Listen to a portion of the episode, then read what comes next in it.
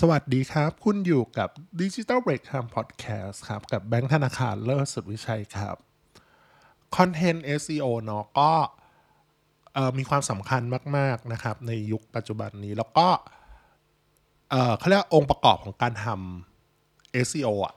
สิ่งสำคัญนั่นก็คือจะบอกว่าสำคัญ แต่ว่า Google ไม่เคยเอ่ยเนาะมันก็คือ backlinks อ่า backlink อะก็คือ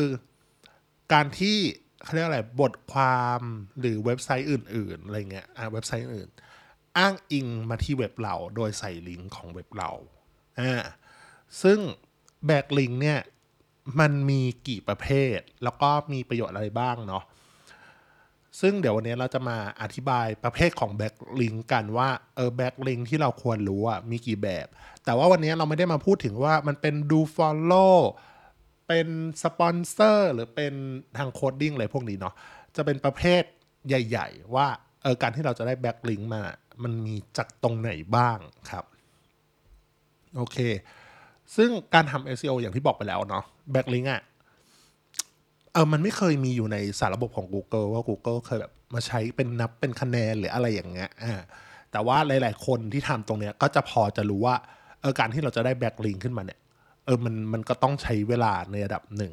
โอเค เราจะมาเริ่มจากประเภท backlink อันแรกก่อนอะก่อนที่เราจะไปที่ประเภท backlink ครับเอาบทความนี้เราเอามาจากเว็บไซต์ directiveconsulting.com เนาะอ่าเป็นบทความที่เราเอามาแปล แล้วก็เออมันมี traffic ค่อนข้างดี โอเค backlink อันที่หนึ่งก็คือเป็น editorial backlinks ครับ หรือว่าการอ้างอิงจากการเขียนบทความ เรียกว่าเป็น backlink ที่ค่อนข้างมีคุณภาพนะครับ ว่าใครๆก็อยากได้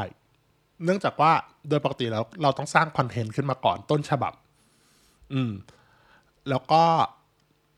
หลาย ๆ เว็บไซต์เนาะก็จะของเราเนี่ยไปอ้างอิงต่ออีกที เพราะว่าอะเว็บไซต์เราดูเหมือนเป็นการให้เครดิตแล้วเนาะดูน่าเชื่อถือเพื่อกดคลิกเข้ามาตามมาอยังต้นทางได้นะ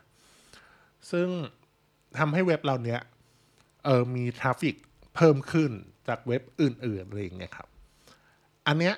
ต้องบอกอีกนิดนึงว่า อันนี้เราพูดกันตามตรงเราส่วนใหญ่ได้จากแบบนี้ค่อนข้างเยอะ อันนี้เป็นประสบการณ์ส่วนตัวเลย เพราะว่าอย่างล่าสุดอะเราจะได้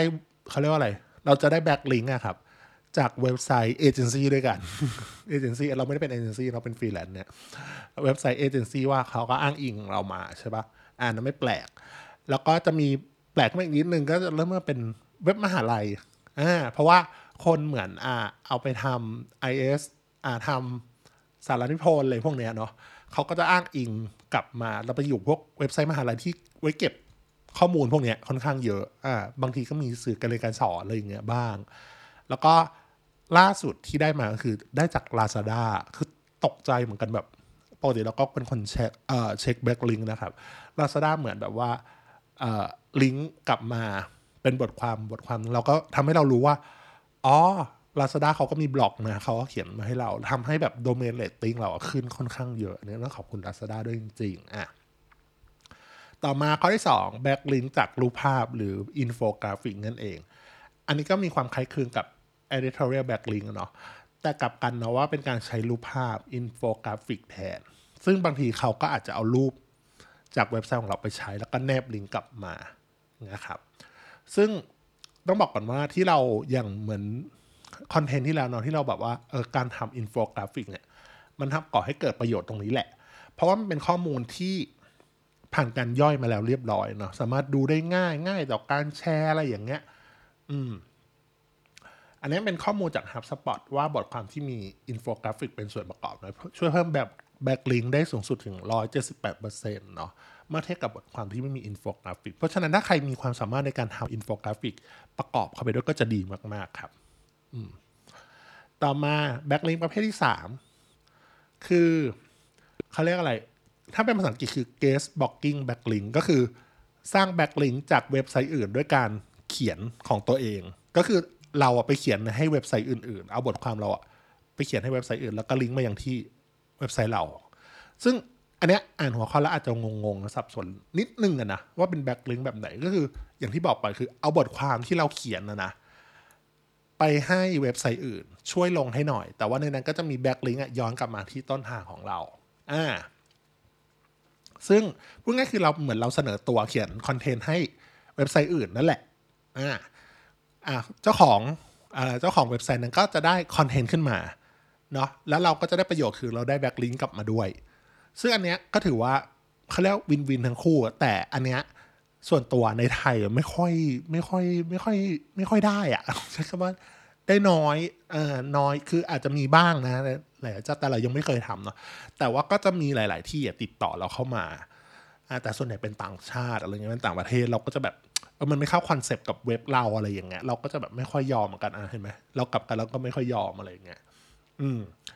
ซึ่งแต่ว่าถ้าเป็นเว็บไซต์ต่างประเทศเนี่ยที่ใช้ภาษาอังกฤษเขาทำกันเป็นปกติ อืมแต่ในไทยอะน้อยเนาะไม่ค่อยมี เนื่องจากว่าการเขียนบล็อกในไทยก็ไม่ค่อยความนิยมมันลดลงด้วยอันต้องบอกก่อนความนิยมไม่ได้เยอะมาก ต่อมาข้อที่ 4 ครับ เป็น backlink จากโซเชียลมีเดียแล้วก็ business profile เนาะอย่าง พวกโซเชียลมีเดียต่างก็นะว่าเป็น backlink เนาะแต่ว่า backlink ประเภทนี้ก็คือส่วนใหญ่จะเป็นno follow อะไรอย่างเงี้ยไม่ค่อยมีผลอะมีผลแหละแต่น้อยอะไม่ได้เยอะมากอะไรเงี้ยแชร์ลิงก์บทความคอนเทนต์ในเว็บไซต์ของเราไปยังโซเชียลมีเดียอื่นๆอะไรเงี้ยก็คือคอนเทนต์เราเป็นคอนเทนต์ที่มีประโยชน์แก่ผู้อื่นเนาะอ่าแล้วก็พวกในหรือใน Google My Business อะไรเงี้ยก็ทำได้ อันนี้พวกนี้ก็ถือว่าเป็นเหมือนกันอะไรอย่างเงี้ยครับ ปกอย่าเพิ่งแบบว่าปักหมุดสถานที่อย่างเดียว ใครใช้ Google My Business เดี๋ยวนี้เดี๋ยวนี้ก็ยังเรียกว่า Google My Business อยู่หรือเปล่าเดี๋ยวนี้ไม่เรียกว่า Google My Business แล้วสิเขาเรียกใน Google Map อะขอเรียก Google Map ละกันเออขอเรียก Google Map เนาะโอเค เข้าไปใส่ก็ยามพยายามใส่ลิงก์เข้าไปด้วยอ่าลิงก์ว่าเว็บไซต์เราคืออะไร ถ้าเรามีธุรกิจเรามี มันก็จะดีมากๆครับ ต่อมา ข้อ 5 ครับ ก็จะเป็น backlink เกี่ยวกับเว็บบอร์ดสาธารณะเนาะอ่าอันเนี้ยถ้าเป็นในไทยเว็บไทยแบบดัง ๆ แน่นอนทุกคนก็จะรู้จักพันทิปอย่างเงี้ยเนาะมันก็ไม่ใช่เรื่องใหม่นะเออลิงก์ต่างๆที่เขาที่เข้าไปเนี่ยก็จะเป็นแบบ backlink เหมือนกัน แต่ว่าคุณภาพไม่ได้สูงมากนะ เพราะว่าส่วนใหญ่พวกเว็บบอร์ดสาธารณะถึงแม้จะลงลิงก์ได้อะส่วนใหญ่เป็น no follow หมดแหละ อืมหรือไม่ได้แบบ อืมเป็น no follow เนาะแต่ว่า พวกเนี้ยก็จะเพิ่ม traffic ให้ค่อนข้างดีค่อนข้างเยอะเลยทีเดียวเนาะแล้วก็บางทีเขาก็แนะนำว่าเออลิงก์ของเราเป็นแหล่งอ้างอิงข้อมูลหรือให้อ่านต่อเพิ่มเติมอะไรอย่างเงี้ย แต่ว่าก็ไม่แนะนำถ้าสมมติใครจะทำเนี่ยสมมติเราแบบมี user อะเป็นชี้โพรงให้กระรอกเนี่ยแบบเรามี user จะไปฝากลิงก์เว็บไซต์ของเราเนี่ยในเว็บบอร์ดสาธารณะเนี่ยทำได้ไหมรู้สึกว่าถ้ามันไม่เหมือนเป็นสแปมอะ เออมันก็ทำได้ อันนี้พูดตามตรงว่าเราก็เคยทำในช่วงแรกๆนะแต่ปัจจุบันเนี่ยไม่ได้ทำแล้วพอรู้สึกแบบ โอ้ยเหนื่อยยืดด้วยแล้วให้มันโตแบบออร์แกนิกไปนั่นแหละอ่าแต่ว่าช่วงแรกอย่างเงี้ยเออเราก็ทำได้แต่ว่าไม่อยากให้ทำแบบเป็นสแปมเหมือนยัดเยียดทำทุกๆอันอะไรเงี้ย Google ก็จะมองว่าเราเป็นสแปมอันที่หนึ่งแล้วก็เจ้าของเว็บบอร์ดอ่าเขาก็จะมองว่าคุณมาพับลิชอะไร เว็บของคุณโปรโมทบ่อยๆอย่างเงี้ยก็จะผิดกฎหรือเปล่า อ่าแน่นอนมันก็ต้องโดนนะ ต่อมาข้อที่ 6 ครับ backlink จากสื่อแล้วก็สำนักข่าวต่างๆเนาะอันนี้ก็เป็นแหล่งในการสร้างแบบ backlink ที่ดีได้เนาะส่งข่าว PR ให้กับสำนักพิมพ์ อ่าโทษทีครับสำนักข่าวต่าง ๆ อะไรอย่างเงี้ย ใส่ลิงก์เข้าไปในเว็บไซต์ของเราในบล็อกด้วย หรือว่าบางคนก็คือ ก็คือใช้เงินเลย โปรโมทมันเป็นแบบ PR ทั่วๆไปหรืออินฟลูเอนเซอร์เลยก็คือ ให้เขาใส่ลิงก์ลงไปในบล็อกเอาโทษทีในเว็บข่าวเนาะก็ลิงก์มาที่เว็บเราก็จะทำให้ domain rating เราเพิ่มสูงขึ้นด้วย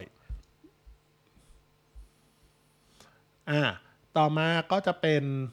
การที่สิ่งที่เราแนะนำเนาะว่าสุดท้ายแล้วก็คือ เพื่อให้ได้ backlink ที่ดีใช้คำว่าที่ดีเนาะ ต้องบอกว่าไม่ว่าจะเป็น backlink แบบใดก็ตามเนาะสุดท้ายมันก็จะวนกลับมาที่เดิมเลยก็คือคอนเทนต์มันอยู่ที่คุณภาพอะคอนเทนต์เนี้ยมันมีคุณค่าพอที่จะส่งต่อให้คนอื่นหรือเปล่า หรือจะเกิดการแชร์ หรือเกิดการอ้างอิงหรือเปล่า อืมเพราะว่าถ้าคอนเทนต์เรายิ่งดีเท่าไหร่ มีคุณค่าเท่าไหร่ เกิดประโยชน์ต่อคนอื่นเท่าไหร่เนี่ย มันจะช่วย สร้าง backlink ให้แบบอย่างเป็นธรรมชาติเนาะในการไม่ว่าจะเป็นการแชร์โซเชียลมีเดียหรืออย่างอื่นก็ตามอย่างเงี้ยครับอ่าเขาเหมือนให้เครดิตกลับมาทำให้เว็บเราอะแข็งแกร่งขึ้นเนาะอ่า backlink ก็จะเป็นเพิ่มอย่างเป็นธรรมชาติ ซึ่งบางคนอะอันนี้หลาย ๆ คนก็แบบรอไม่ได้ซื้อเลยอะไรเงี้ยซึ่งถ้าแบบอยู่ดีตู้มซื้อเยอะ ๆ ขึ้นมาแล้วแบบมันดูผิดปกติ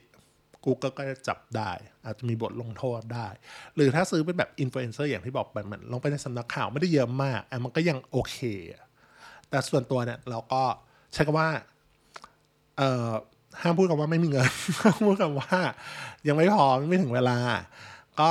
เราไม่ได้ใช้วิธีนี้ในการซื้อเราก็จะทำ content ที่แบบเออก่อให้เกิดประโยชน์ละกันใช้คำนี้เนาะมีอย่างที่บอกไปก็มีคนแชร์มา พอสมควรเนาะใครทำ content ลงบล็อกหรืออะไรอย่างเงี้ยครับ แล้วได้ backlink กลับมาบ้างเปล่า ถ้าได้กลับมาเนี่ยก็มาแชร์ได้ว่า เฮ้ย ได้แบ็กลิงก์จากเว็บไซต์ข่าวหรือเว็บไซต์อื่นๆ เป็นยังไงบ้างดีหรือไม่ดียังไงอย่างเงี้ยมาแชร์กันได้เนาะโอเคครับสำหรับวันนี้เท่านี้ก่อนครับ สวัสดีครับ